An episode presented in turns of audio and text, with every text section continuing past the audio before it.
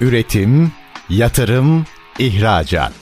Üreten Türkiye'nin radyosu Endüstri Radyo sizin bulunduğunuz her yerde. Endüstri Radyo'yu arabada, bilgisayarda ve cep telefonunuzdan her yerde dinleyebilirsiniz. Endüstri Radyo.com Esra Baykal'ın hazırlayıp sunduğu Zamana Kafa Tutanlar programı başlıyor. Sevgili Endüstri Radyo dinleyicileri, bir Zamana Kafa Tutanlar programından hepinize merhaba. Güzel bir salı gününde içinizi ısıtacak keyifli bir sohbette sizlerleyiz. Bundan önceki yayınlarımızı kaçırdıysanız üzülmeyin. Endüstri Radyo web sitesinden her zaman eski yayınları dinleyebilir. Esra-Baykal.com'dan da pazarlama ve iletişimle ilgili pek çok makaleme ve özel içeriklere ulaşabilirsiniz. Efendim, bu hafta hazır yıl sonuna doğru da yaklaşıyoruz. Biraz otomotiv sektörünü masaya yatıralım isterim. Özellikle de ikinci el pazarını. Biliyorsunuz ülkemizde araç satın alırken izlediğimiz bir zihinsel yolculuk var. Öncelikle internet sitelerinden marka model bakıyoruz.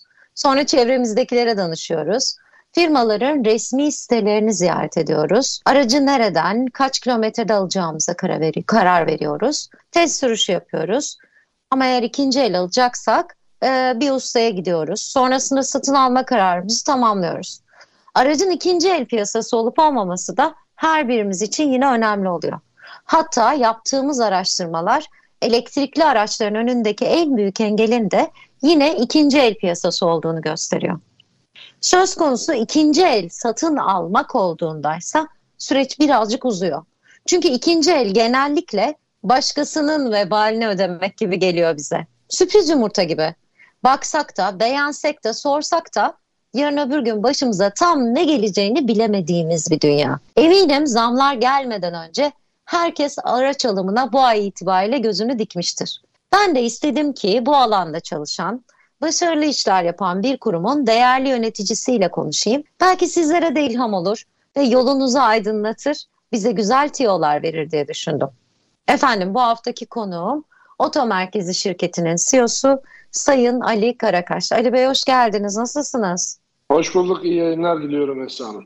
Şimdi birazcık aslında programın ilk bölümünde sizden firmanızla ilgili, verdiğiniz hizmetlerle ilgili bir bilgi almak istiyorum. İkinci bölümünde de pazarın genel durumuyla ilgili konuşalım isterim. Şimdi siz 30 ilde hizmet veriyorsunuz ve sadece araç alım satımı da yapmıyorsunuz. Bir böyle kısaca bize firmanız hakkında bilgi verir misiniz lütfen? Öncelikle radyonuza ve sizlere programınız için teşekkür ediyorum. Pandemi döneminde maalesef biliyorsunuz ki kapanmalar uzun dönem daha sonra işte işletmelerin açılması, iş yerleri, okullar vesaire derken bir bireyselleşme ihtiyacı doğdu. Ve tam bu dönemde de maalesef dünyadaki otomobil fabrikalarının hizmet verememesi sıfır otomobile erişimin tamamıyla neredeyse sıfır noktasına yakın bir dönem özellikle 8-10 ay kadar gitmesi ve ikinci ele yoğun bir talep. Bu sefer ikinci elde yükselişler o yükselişi gören hükümetin o dönem yapmış olduğu öte ve matrak güncellenmesinin fiyatlara zam olarak yansıması daha sonra dolar kuruyla beraber artık sıfır otomobillerinde fiyatlarının gitgide yukarı gelmesi derken 2020 Ocak ayında 100-150 bin liraya sahip olabileceğimiz bir otomobile şu an maalesef 600 bin liraya yakın bir bedel ödememiz gerekiyor. Geldiğimiz nokta bu. Ben biraz sizin firmanız hakkında bilgi almak istiyorum. Oto merkezi ne hizmetler sunar, neler yapar?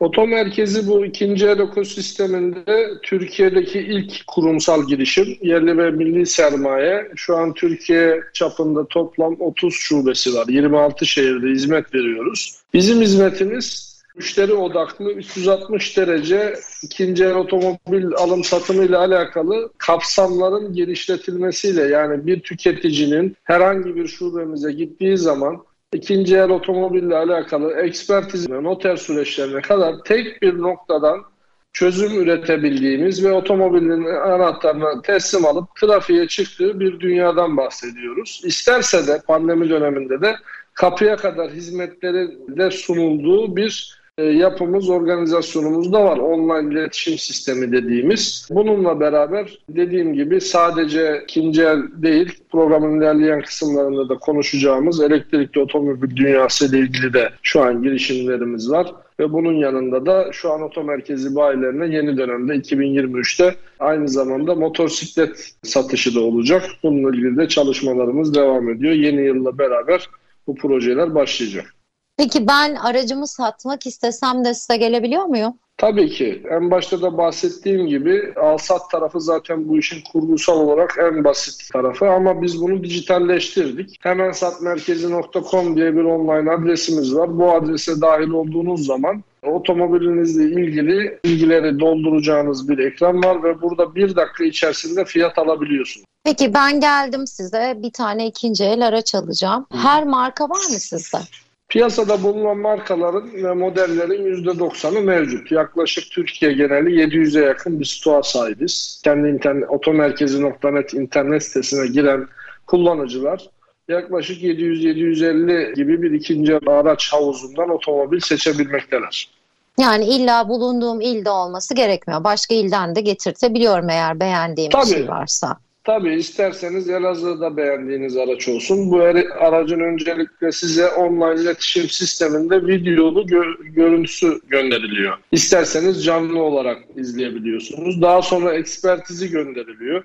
Eğer siz derseniz ki ben bu ekspertizi beğenmedim, sizin randevu alacağınız bir oto ekspertiz firmasından da Aynı zamanda bir ekspertiz orada da online şekilde yapılıp size canlı olarak izlettiriliyor ve nakliye için otomobil yüklenip tarafınıza gönderiliyor. Peki oto merkezine ben aslında geçen günlerde LinkedIn'de tesadüfen gördüm. Siz bu yeni markanızın iletişim çalışmalarını nerelerden yapıyorsunuz? Çünkü karşınızda baktığımızda aslında büyük rakipler de var değil mi sizinle? Çok benzer işleri yapan. İletişim çalışmalarınızı nasıl yönetiyorsunuz? Nerelerde karşımıza çıkıyorsunuz siz? Biz aslında yeni bir marka değiliz. 2014 kuruluşlu bir markayız ama 2017 itibariyle şubeleşme ve bayileşme yani büyüme kararı alındı. Franchise kararı alındı. De, büyüme kararından sonra da daha çok biz insanlara dokunabildiğimiz noktalarda yer alıyoruz. Sahada daha çok varız. Plazalarımız daha çok var. Dijital kanalların hepsinde varız. Şu an sadece reklam vermediğimiz, olmadığımız bir yer televizyon. Bunda da 40-45 şube ulaşma hedefinden sonra e, tüketicinin taleplerini tamamıyla ve tüm yeterliliğiyle karşılayabileceğimizi düşündüğümüz an itibariyle olmayı düşünüyoruz, planlıyoruz. Sosyal medya ve sosyal mecraların diğerlerinin tamamında yoğun çalışmalarımız var. Etkili çalışmalarımız var. Tüketicilerin çoğu bizi şu an oradan görüyor. Aynı zamanda tabii bulunduğumuz illerde de lokasyonlarımız çok iyi konumlarda tüm e, otomobil sergi alanlarımız e, karayollarının ya da görünür olan şehrin en kilit noktalarında yer alıyor. Bilinirliği bu şekilde sağlamaya çalışıyoruz. Franchise'a döndük dediniz. Bu çok önemli bir şey. Burada ben sizin bir şubeniz, bir bayiniz olmak istesem başka firmalara oranla bana ne gibi avantajlar sunuyorsunuz? Ne farkı var otomerkezinin? Aslında otomerkezi netin yatırımcısı olmuş oluyorsunuz. Özellikle kendi şehrinizde bir defa şehrinize bir kurumsallık ve bir disiplin getiriyorsunuz. Şirketinize bir disiplin getiriyorsunuz. Otomerkeze her aracı satmıyor. 12 ay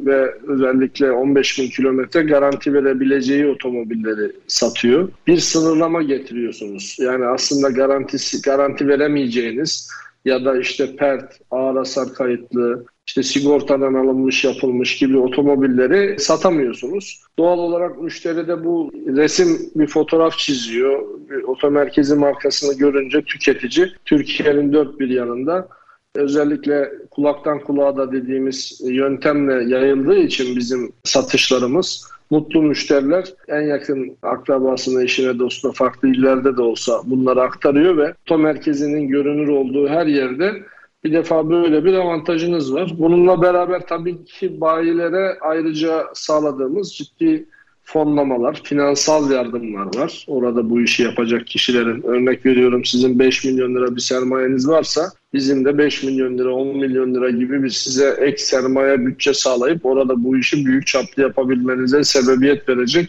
altyapı ve projelerimiz var.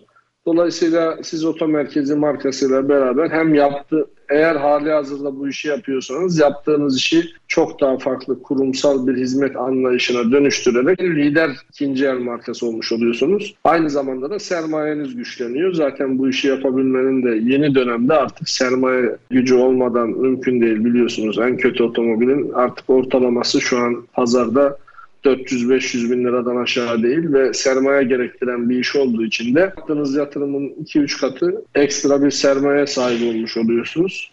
Bir de tabii şunu da söyleyeyim bizim aslında rakibimiz yok. Dünyada da çok örneği olan bir girişim değil bizim yaptığımız iş. İkinci eli kurumsallaştırma ya da franchise mantığında tabelalaştırarak hem içeriği yönetme işi. Türkiye'de şu an rakibimiz bu anlamda rakip bir marka veya rakip bir olanak yok aslında. Dünyada bazı ülkelerde çeşitli örnekleri var. Onlar da daha yeni yeni büyüyor. Bunun dışında tabii diğer rakipler daha çok dijital altyapısıyla harekende satış noktası olmayan markalar rakip olarak gösterilebilir. Ben aracı satın aldım ama sonrasında bir şekilde ne bileyim bir tamire ihtiyacım oldu. Bir satış sonrası hizmete, bir desteğe ihtiyacım oldu. Orada yanımda olabiliyor musunuz?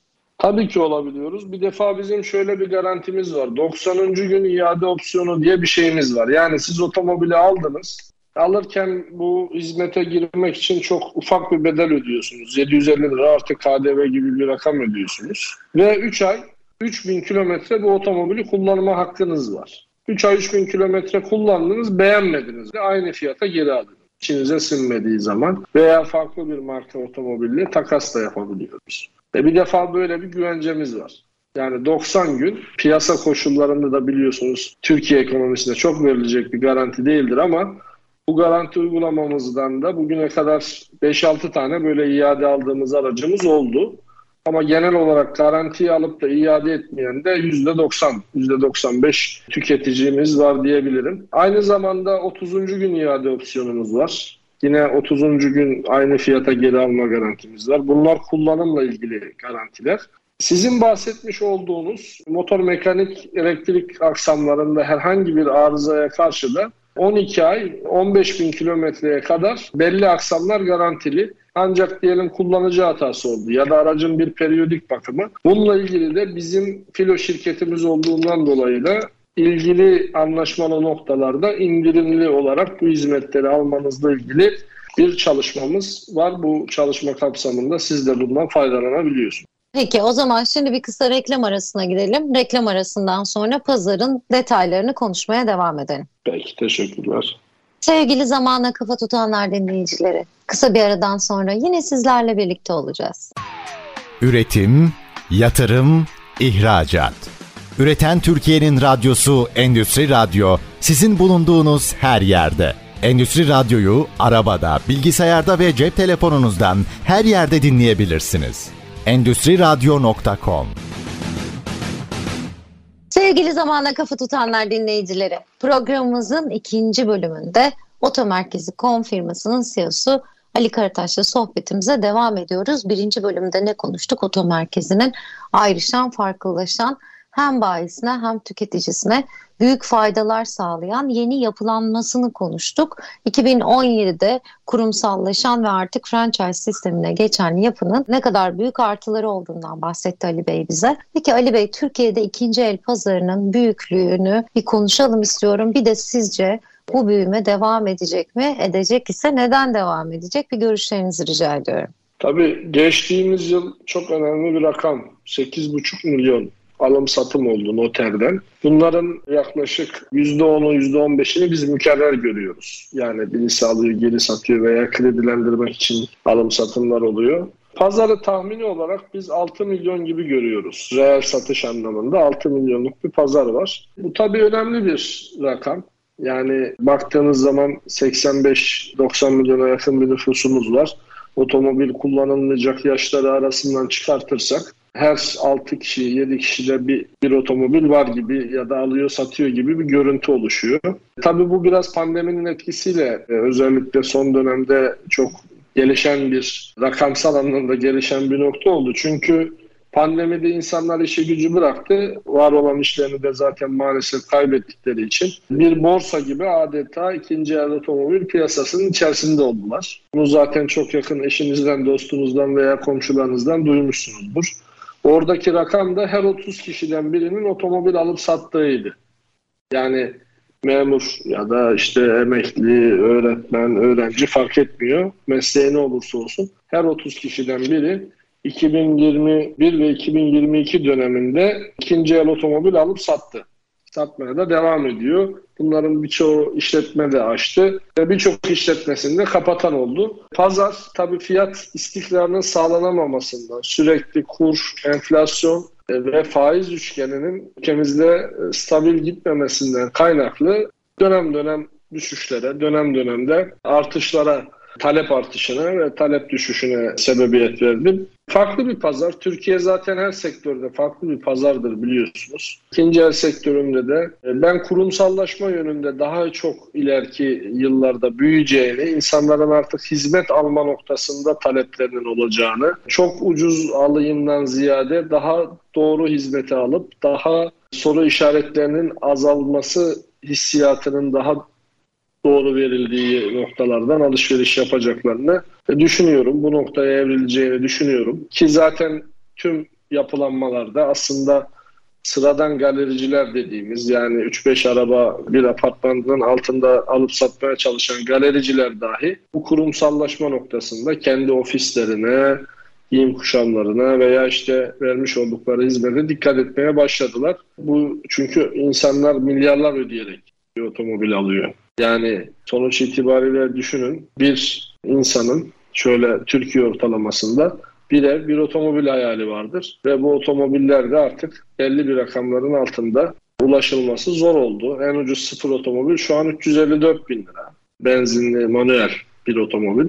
Doğal olarak şöyle ortalama bir sıfır otomobil alayım dediğiniz zaman 600-700 bin liralardan başlıyor ve bu bedelleri ödeyen insanlar da artık böyle pazar yerlerinde işte çamurun, çakılın, hisin, pisin içerisinde otomobil almak istemiyor açıkçası. Daha düzgün, konforlu ortamlarda çayını kahvesini içerken özellikle finans çözümünü yaratan yani siz işte satıcıya gittiğiniz zaman onun size finansal anlamda önünüzü açması, finansal danışmanlığınızı yapması, işte otomobilin peşinatı 100 bin liraysa kalan 300 bin lirayı kaç ay vade yapabileceği, hangi faiz oranıyla vade yapabileceği, hangi bankalarla anlaşmalı, hangi tüketici finans şirketleriyle anlaşmalı olduğuna bağlı olarak değişecektir. Dolayısıyla orada tüketicinin bence hizmet ve algı anlayışı da değişecek. Pazar büyüyecek ama kurumsal tarafa daha çok büyüyecek olarak görüyorum. Çünkü şu an her 100 otomobilin sadece bir tanesi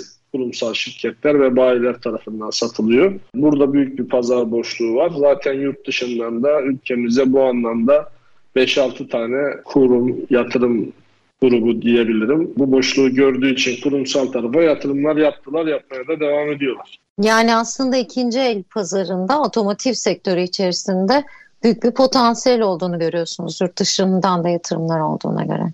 E, tabii yani şimdi her zaman potansiyel vardı bu sektörde ama dijitalleşme ve insanların birbirine yakınlaşması, özellikle ulaşım problemlerinin son dönemde çözülmesi, belli anlamda artık otomobille seyahatin biraz daha konforunun artmış olması, şehirlerin birbirine yakınlaşması. Yani özellikle şöyle söyleyelim size işte eskiden biliyorsunuz İzmir'e gitmek 8 saatti.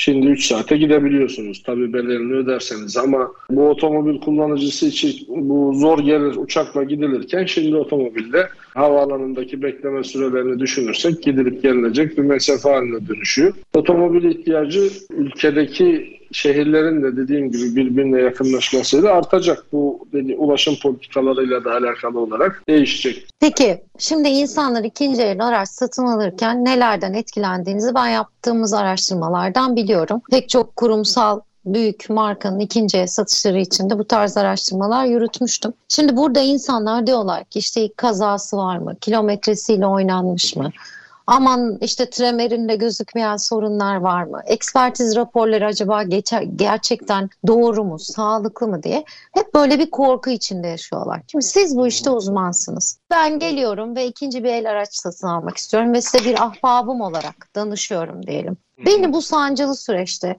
böyle ferahlatmak için ne gibi önerilerde bulunursunuz? Ne önerirsiniz bana? Esra git şunu şunu yaparsan eğer kendini daha rahat, daha güvende hissedersin gibi. Şimdi öncelikle şunu söyleyeyim. Herhangi bir eşinizden, dostunuzdan ara, araç alıyor olmanız sizi rahatlatmasın. Özellikle genelde bu tuzağa düşülüyor. Bizim yaşadığımız ciddi tecrübeler de var. Hani arkadaşımdan aldım baktırmadım. İşte şuradan aldım baktırmadım. Buradan aldım baktırmadım. Birinci tercih bana göre 2000 lira 3000 lira pahalı da olsa ya da size göre öyle geliyorsa dahi bence kurumsal ve satış sonrası hizmeti olan noktalardan alışveriş yapmak. Yani kurumsallığı da bir tarafa bırakıyorum. Tabela büyük olabilir, marka büyük olabilir, sermaye büyük olabilir ama acaba satış sonrası ne hizmet veriyorlar, hangi garantileri veriyorlar diye bir bakmak lazım. Sadece kurumsallık da tek başına yeterli değil. Olmadı kurumsal bir yerden alamıyorsunuz, bulamadınız istediğiniz otomobili. Malum internet siteleri var, ilan siteleri var. Buralardan araştırmalar yapacaksınız, beğeneceksiniz. Bu beğendiğiniz otomobili artık Türkiye eskisi gibi değil. Sanayilerde ustalara vesaire o otomobilleri getirip göstermek, onların fikirlerini almak zorunda değilsiniz. Bunlarla ilgili yetkili TSE onaylarını almış oto ekspertiz markaları var. Bunlar da Türkiye'de 4-5 adet. Buradan isimlerini vermemiz doğru olmaz. 4-5 tane büyük ekspertiz markası var. Bunların herhangi birini tercih edebilirler. Türkiye'de yaygın ağı olan, daha sonra otomobilde bir hata ya da eksik olduğu zaman muhatap bulabileceğiniz. Çünkü ekspertizler de adeta hastaneye gittiğiniz zaman sizin röntgeninizi çeker ama o günkü röntgeninizi çeker. Sonuçta bir hafta, 10 gün, 15 gün sonrasında yürüyen bir otomobil için kimse garanti veremez. O günkü, o anki otomobilin seyri neyse motor durumu, kaportadaki işte geçmişte almış olduğu hasarlar bu röntgeni çekip size sunarlar.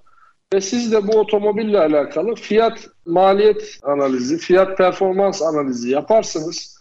Hoşunuza gidiyorsa öyle müşterilerimiz var ki e, özellikle pert araba istiyorlar. Yani benim param yok diyor. 100 bin lira, 200 bin lira e, aşağı alabilmem lazım diyor. Ama hani şu markayı da almam lazım diyor. O gidiyor öyle bir otomobil tercih ediyor mesela. Ama bazı müşteriler özellikle otomobilde bırakın boya filan olmasını hani sigara dahi içinde içilmemesi alakalı bir netlik hatta onunla ilgili bir rapor istiyor. Kişiden kişiye değişecektir mutlaka ikinci el alırken. Burasına karışamayız. Her müşteri için o hassasiyetler istisna gösterebilir.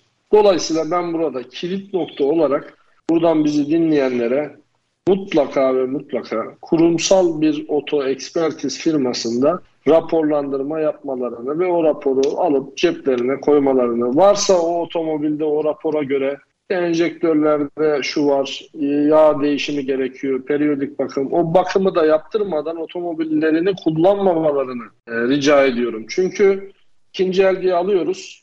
E, tamam ya biz bu eksiklerini sonra yaptırırız diye de otomobili kullanmaya başlıyoruz. Ama belli kilometreler geçtikten sonra otomobil arıza vermeye başlıyor.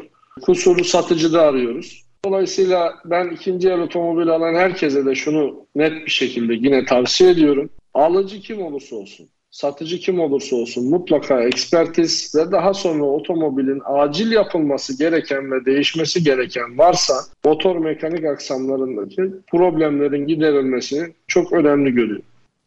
Yine bir kısa reklam arasına gidelim. Reklam arasından sonra da aslında otomotiv sektörünün genel gidişatını sizinle konuşmak istiyorum. Sadece ikinci el değil. Yıl sonu yaklaşıyor. Neler öngörüyorsunuz? Neler olacak? Birazcık da bunun sohbetini yapalım. Sevgili zamanda kafa tutanlar dinleyicileri programımızın ikinci bölümüne de bitirdik. Şimdi kısa bir ara veriyoruz. Üçüncü bölümde, son bölümde sizlerle yeniden birlikte olacağız. Üretim, yatırım, ihracat. Üreten Türkiye'nin radyosu Endüstri Radyo sizin bulunduğunuz her yerde. Endüstri Radyo'yu arabada, bilgisayarda ve cep telefonunuzdan her yerde dinleyebilirsiniz. Endüstriradyo.com Sevgili zamanda kafa tutanlar dinleyicileri, programımızın son bölümünde Otomerkezi.com'dan Ali Bey ile sohbetimize devam ediyoruz. Daha önce ikinci el pazarını konuştuk, Otomerkezi.com'un sunduğu hizmetleri konuştuk. Şimdi de birazcık aslında otomotiv sektörünün genelini konuşalım istiyorum. Şimdi otomotiv sektörü aslında Türkiye'nin böyle nasıl diyelim lider sektörlerinden bir tanesi, ekonomi ayakta tutan sektörlerinden bir tanesi. Ama sektörün gelişimini etkileyen bazı unsurlar olduğunu ben öngörüyorum.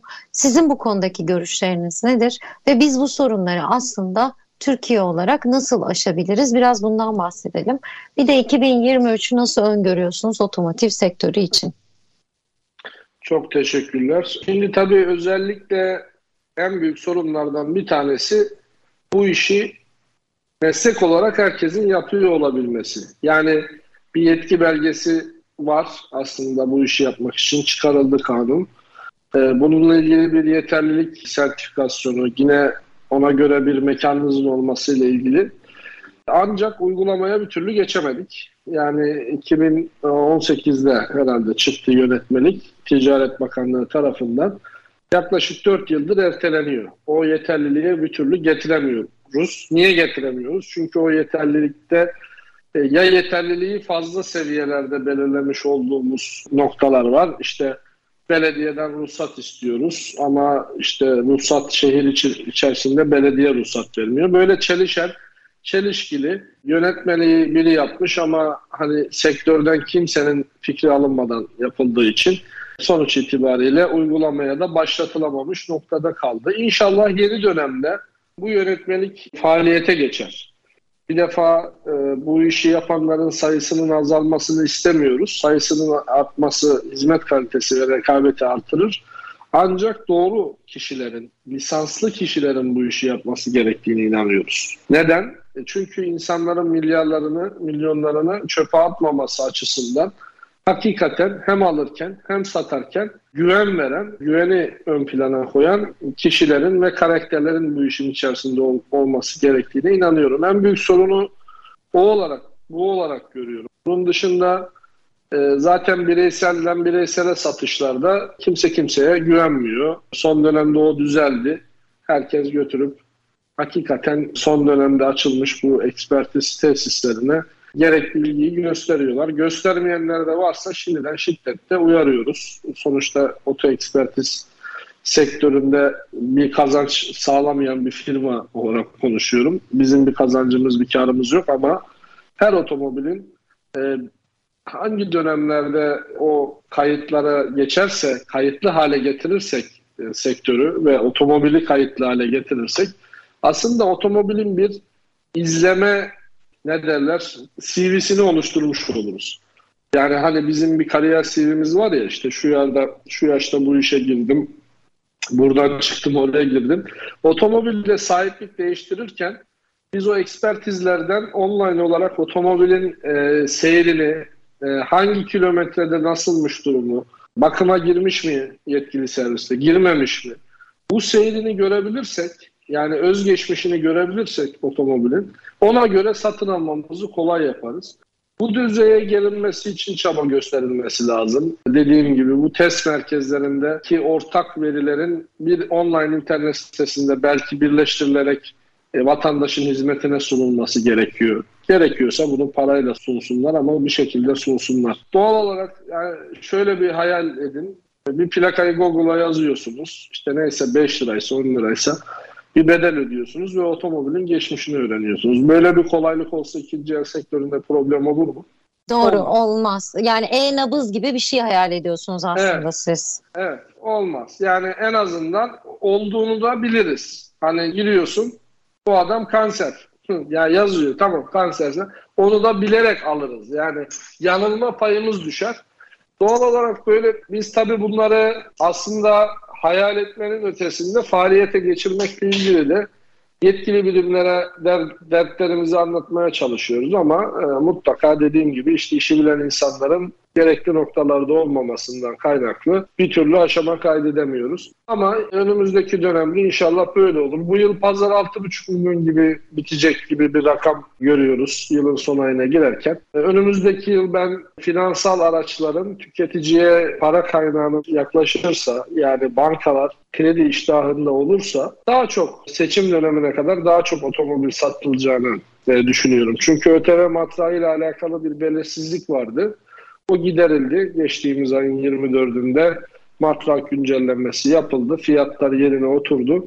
Beklenti ortadan kalktı. Tüketicinin kafasındaki soru işaretleri fiyat anlamında artık ortadan kalkmış oldu. Piyasa yavaş yavaş regüle olup yeni fiyat pazara oturmuş olacak diye düşünüyorum. Ortada çok soru işaretleri kalmadı ama şu an tüketicinin en büyük, en sıkıntılı olduğu yer ulaşamadığı, imkanların genişletilmesini istediği yer krediler tarafı bankaların, tüm bankalara buradan sesleniyoruz. Taşıt kredisi almak isteyen müşterilerin önünü biraz daha açması gerekiyor. Özellikle vadelerde 12 ay diyorlar. 12 ay zor biliyorsunuz. Yani bu gelirlerle bir insanın 12 ay taksit ödeyerek otomobil sahibi o aynı zamanda evinin kirasını, çoluğunun çocuğunun giderini karşılaması zor. Yaptığı tasarruftan otomobili alabilmesi lazım. Dolayısıyla biraz daha vadelerin genişletilmesi, kredi miktarlarının araçların kasko değerinin %70 veriliyor. %80, %90'la yakını verilebilir. BDDK'nın alacağı çeşitli kararlar, bankaların alacağı çeşitli kararlarla beraber piyasa çok çok daha hareketlenebilir. Şu an belki de en duran dönemlerinin içerisindeyiz. Programımızın ilk bölümünde siz de belirtmiştiniz. Bir elektrikli araç dünyası var. Biz bundan herhalde 2018'de elektrikli araçların geleceğiyle ilgili bir araştırma yapmıştık. Bin kişiyle yapmıştık Türkiye'deki. Ve o dönemde aslında pazarla ilgili belli sorunlar ortaya çıkmıştı. Aslında satın almaya teşne bir kitle var ama altyapı problemleri vesaire ürünlerle ilgili, araçlarla ilgili yeterince bilgi sahibi olmamaları nedeniyle çok da sıcak bakamıyorlardı. Özellikle de ikinci elinin olmaması yüzünden. Geçen bundan birkaç ay önce de yine yeni bir araştırma yayınlandı. Aslında verilerin çok da farklı olmadığını görüyoruz. Siz ne öngörüyorsunuz elektrikli araçlar piyasası ile ilgili? Türkiye'de ne zaman hareketlenir? Ne zaman altyapılar oturur? Hmm. İşte yurt dışında sonuçta dizel araçlar yasaklandı. Bizde henüz yasak değil ama bu yasalar bize ne zaman gelir? Hmm. Bunlarla ilgili ne düşünüyorsunuz? Yaklaşık iki yıldır bu konuyla ilgili her gün çalışan birisi olarak size direkt net rakam ve verilerle konuşacağım. 2035 yılında Türkiye otomobil pazarının %40'ı elektrikliye dönmüş olacak. Yani sıfır satılan her 10 otomobilden 4 tanesini biz elektrikli olarak tercih edeceğiz. Ama yıl kaç? 2035. Şu an biz kaç yılındayız? 2022'yi bitirdik, 23'e giriyoruz. 10-15 yıllık bir periyodumuz var ki pazarın %50'ye yakınının elektrikliye dönmesiyle alakalı.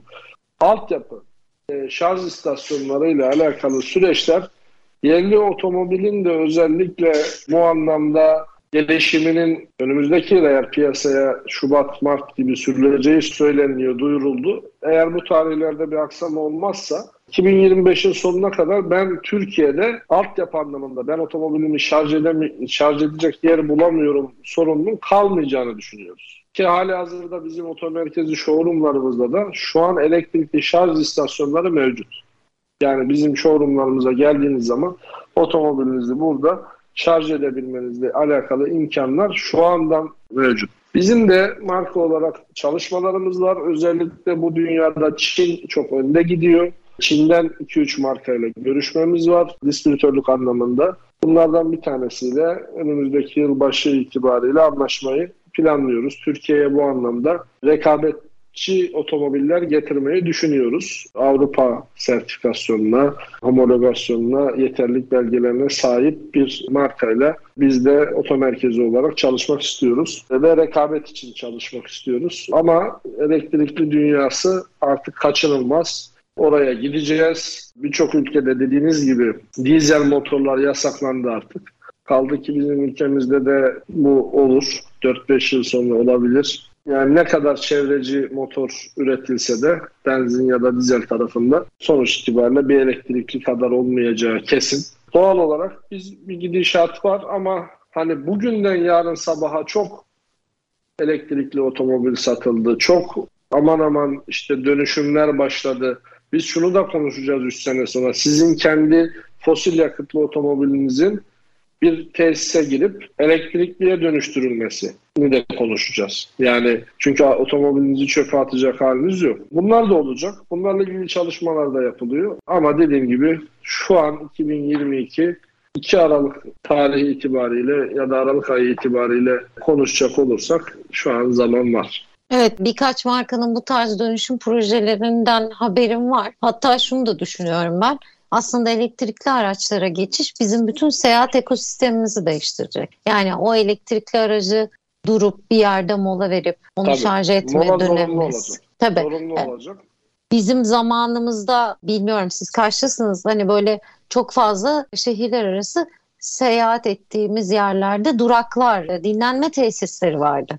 Sonra bunlar yavaş yavaş ortadan kalkmaya başladılar. Bunların dahi geri döneceğini, onun ötesinde akaryakıt istasyonlarının dahi çehrelerinin değişeceğini de öngörüyorum ben. Tabii bunun hazırlığını zaten yapıyor herkes. Özellikle zaten yeni otobanlara bakarsanız her 20 kilometrede bir dinlenme tesisleri olduğunu göreceksiniz. Bu zaten bundan sebeptir ki elektrikli otomobillerde menziller şu an en fazla 500 kilometre gibi görünüyor. Tabii ki bu 500 kilometrede ortalama hız yani 60 ile 80 arası giderseniz hızlı giderseniz 300'e kadar düşüyor. 300 kilometrede bugün İstanbul'dan herhalde çıktığınız zaman şöyle ada pazarını falan geçersiniz. Düzce'ye kadar gelirsiniz diye tahmin ediyorum. Orada bir mola vermek zorunda kalacaksınız anlamına geliyor. E buradan Erzurum'a gidiyorsanız da en az 8-10 kere mola vermeniz anlamına geliyor diye düşünebiliriz. 1300-1400 kilometrelik yollarda. Erzurum'da iyidir. Ben de Erzurum'dayım. Erzurum'a da gidelim evet. ayrıca. Ee, ben de Erzurumluyum bu arada. Ne güzel. Hemşerimle konuşuyormuşum. Evet. Peki böyle artık yavaş yavaş son sorulara geçelim istiyorum. Şimdi her sektör gelişim ve dönüşüm içerisinde ve otomotiv sektörünün de öyle olduğunu biliyoruz. Siz önümüzdeki yıllarda tüm sektör için başarı kriteri olacak. Hepimizin masanın üzerine koyup tartışması gerekeceğini, ön plana almamız gerektiğini, hızlı adımlar atması gerektiğini düşündüğünüz neler var? Bunları da bir paylaşır mısınız bizimle? Ülke olarak konuşacak olursak yerli üretim. Yani yerli ne üretebiliyorsak otomotiv sanayi ile alakalı üretebilmek, dışarıdan almayı bırakıp kendi normlarımıza, kendi kültürümüze, kendi çalışma prensiplerimize, kendi yaşantımıza uygun üretebilmek, üretebilmek, üretebilmek diyorum. Çok fazla bu konu yani diğer yargılarla ilgili konuşmak da istemiyorum. Üretirsek başarılı olacağız. Yani tüketmek kolay ama sanayici bir toplumun Almanya örneği gözümüzün önünde. Nerelerden nerelere çok kısa sürelerde geldiğini görüyoruz. Üreten toplumun nerelerden nerelere geldiğini görüyoruz. İnşallah bizim ülkemizin önü de üretim anlamında açılır. Hazıra işte bu dar tüketim mantığının dışına çıkıp kendi yağımızda kavrulan bir ülke haline geliriz diyorum. Peki buradaki vergilendirmeler, teşvikler, dijital dönüşüm, sizlerin de uyguladığı bu farklı dijital uygulamalar, tüketicinin daha kolay bu tarz hizmetlere erişimi, biraz önce söylediğiniz kurumsallaşma, bunların hangi sırayla uygulamaya geçmesi gerekiyor firmaların? Ya tabii yeni bir şirket kuruyorsanız bir defa tepeden tırnağa bunları baştan aşağı ele almanız gerekiyor ama hangi sermaye ölçüsünde olduğunuz konuyla o kadar ilişkili ki bu kurumsallaşma, bu dönüşüm parayla oluyor maalesef. Evet akıl, fikir, donanım çok önemli, bilgi çok önemli ama bir yerde sermayenin olmadığı bir yerde de dönüşüm olamıyor. Maalesef bu dönüşümü başlatamıyorsunuz. Yani bilgisayar alamayan şirketler var bizim ülkemizde. Halen personele bilgisayar alırken ya işte eski modelini arayan şirketler var. Yani en yeni, en yeni modelini layık göremiyoruz ya da alamıyoruz. Yani dediğim gibi öyle sınırsız bir dünyanın içerisindeyiz ki teknolojinin sonu yok. En iyinin sonu yok. Yani hep bir iyi var. Bir yeni alıyorsunuz. 6 ay sonra daha bir yeni çıkıyor. O yüzden sürekli bir değişim içerisinde olmak lazım. Kendi piyasanızda yapılan tüm regülasyonları harfiyen takip ediyor olmanız lazım geride kalmadan özellikle sermaye ölçünüzün içerisinde e, maksimumda gelişim ve dönüşümü ayak uydurmak, teknolojiyi yakından takip etmenin önemli olduğunu düşünüyorum. Ben ona hep şu tırnak içinde yeni arayışı diye bir kavram kendi içimde oluşturmuşumdur. Sürekli yeniyi arayarak bence doğruyu buluruz. Çünkü yani eski eskide hayır olsaydı Geçmişte zaten o eskiyle başarılı olunurdu. Olunacak başarılı noktaları zaten belli uygulamaları belli kişiler ya da kurumlar yaparak başarılı olmuşlar. Siz nerede farklılığı yakalayabilirsiniz? Bence ona ilişkin farklılıkları, zenginlikleri nasıl içeriye katarız? Bunlar bazen bazı şirketlerden alacağımız benzer örneklerle olur. Bazen de kendi içimizde yapacağımız dönüşümlerle olur. Her ikisini de aynı potada toplayıp bir karar verip yola çıkmak gerekir. En önemli ise o çıktığınız yoldan vazgeçmemek. Son cümlenizi çok sevdim. İstikrar diyorsunuz yani bu harika bir şey. E tabii yani vazgeçtiğiniz an bittiğiniz andır zaten. Öyle dönüm noktaları olur ki girişimciler için, yatırımcılar için vazgeçtiği an kaybettiği anla başlar. Veya bazı vazgeçişler kazançlarla da devam edebilir. Çünkü yeni projelere yelken açılmış olur. Ama genelde bizim ülkemizde bir yıl içerisinde hemen kazanalım. İki yıl içerisinde hemen kazanalım. Kâra geçelim, büyüyelim, uçalım. Potansiyeller işte çok ünlü olalım, çok meşhur olalım. Şimdi bakıyorum yeni jenerasyona bizim kardeşlerimiz var kendimizden küçük. Hemen ünlü olma çabası. Hemen bir rap müziği yapayım, ünlü olayım. Hemen bir YouTube'da video çekeyim, ünlü olayım. Instagram'da fenomen olayım işte TikTok'ta bilmem ne olayım. Yani böyle hemencilik hemen hemen olsun. Hemen 10, 10 saniye sonra 20 saniye sonra. E böyle bir şey mümkün değil. Olduğu zaman da inanın ki hatırlayın bazı böyle akılda kalıcı röportajlar oluyor ya. Hani biri mikrofonu hı hı. uzatıyorsunuz. Ülkede öyle bir şey söylüyor ki bir ay o adamı izliyoruz biz. E, üçüncü ay herkes unutmuyor mu? Yani sizde bir yetenek yoksa, sizde bir çalışma, çaba, gayret yoksa siz maalesef çok başarılı olamıyorsunuz. Ama ben biliyorum ki 10 sene önce Kadıköy'de sokakta elinde gitarla şarkı söyleyen bir grup şu an istikrarlı bir şekilde iyi bir müzik grubu oldu. Bunu biliyorum. Çünkü istikrarlı bir çalışma devam ettirdiler ama diğer şu anki jenerasyona bakıyoruz hemen yarın sabah bir beklenti içerisine giriyoruz. Bu da ne kadar yaygın, ne kadar hızlı, ne kadar dijital bir toplumun içerisinde olduğumuzu bize adeta göstermiş oluyor. Düşünün öyle bir şey var ki bir WhatsApp denen bir uygulama çıktı. Hayatımız değişti. Şöyle bir geriye gelelim WhatsApp öncesini bir düşünelim. Ben düşünemiyorum Doğru. mesela. Yani böyle bir uygulama çıktı ve hayatımız tamamıyla değişti. Orada gruplar oluştu, sohbet grupları, aile grupları, dans grubu, müzik grubu, işte otomotiv grubu, fiyat. Ya şu an bizim mesela WhatsApp donuyor ya bazen senede bir hemen bir yerlerden bir şey açmaya çalışıyoruz filan diğer işte Telegram ya da bir diğer uygulama ya 10 saniye donmasına 10 dakika donmasına tahammülümüz yok. Şimdi yani bu ölçülerde biz dijitalleşme konuşmayacağız, teknoloji konuşmayacağız, yenilik konuşmayacağız. Ne konuşacağız? Doğru, biz bu doğru söylüyorsunuz. O yüzden bunları konuşmamız lazım. Yeni genç arkadaşlarımızın, yeni projeler, fikirler oluşturmak isteyen arkadaşlarımızın bu yönde gayretlerinin artması gerekiyor. Biz üniversitelerde dolaşıyoruz. Gidiyoruz, çağırıyorlar sağ olsunlar konuşmacı olarak.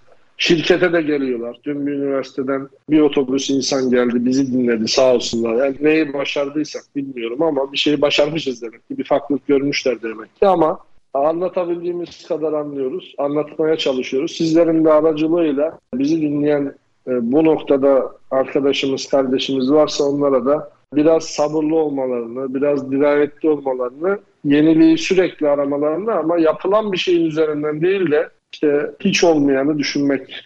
Aslında benzer şeyler yapıldığı gibi yeni çıkan ürünün de daha önce hayatımızda olmadığını tatbik ediyoruz. Facebook vardı, Instagram sonradan çıktı ama başka özelliklerle çıkınca bu tarafı yıkmış oldu. Ve hı hı. sonuçta Facebook gidip Instagram'ı da WhatsApp'ı da almak zorunda kaldı. Peki.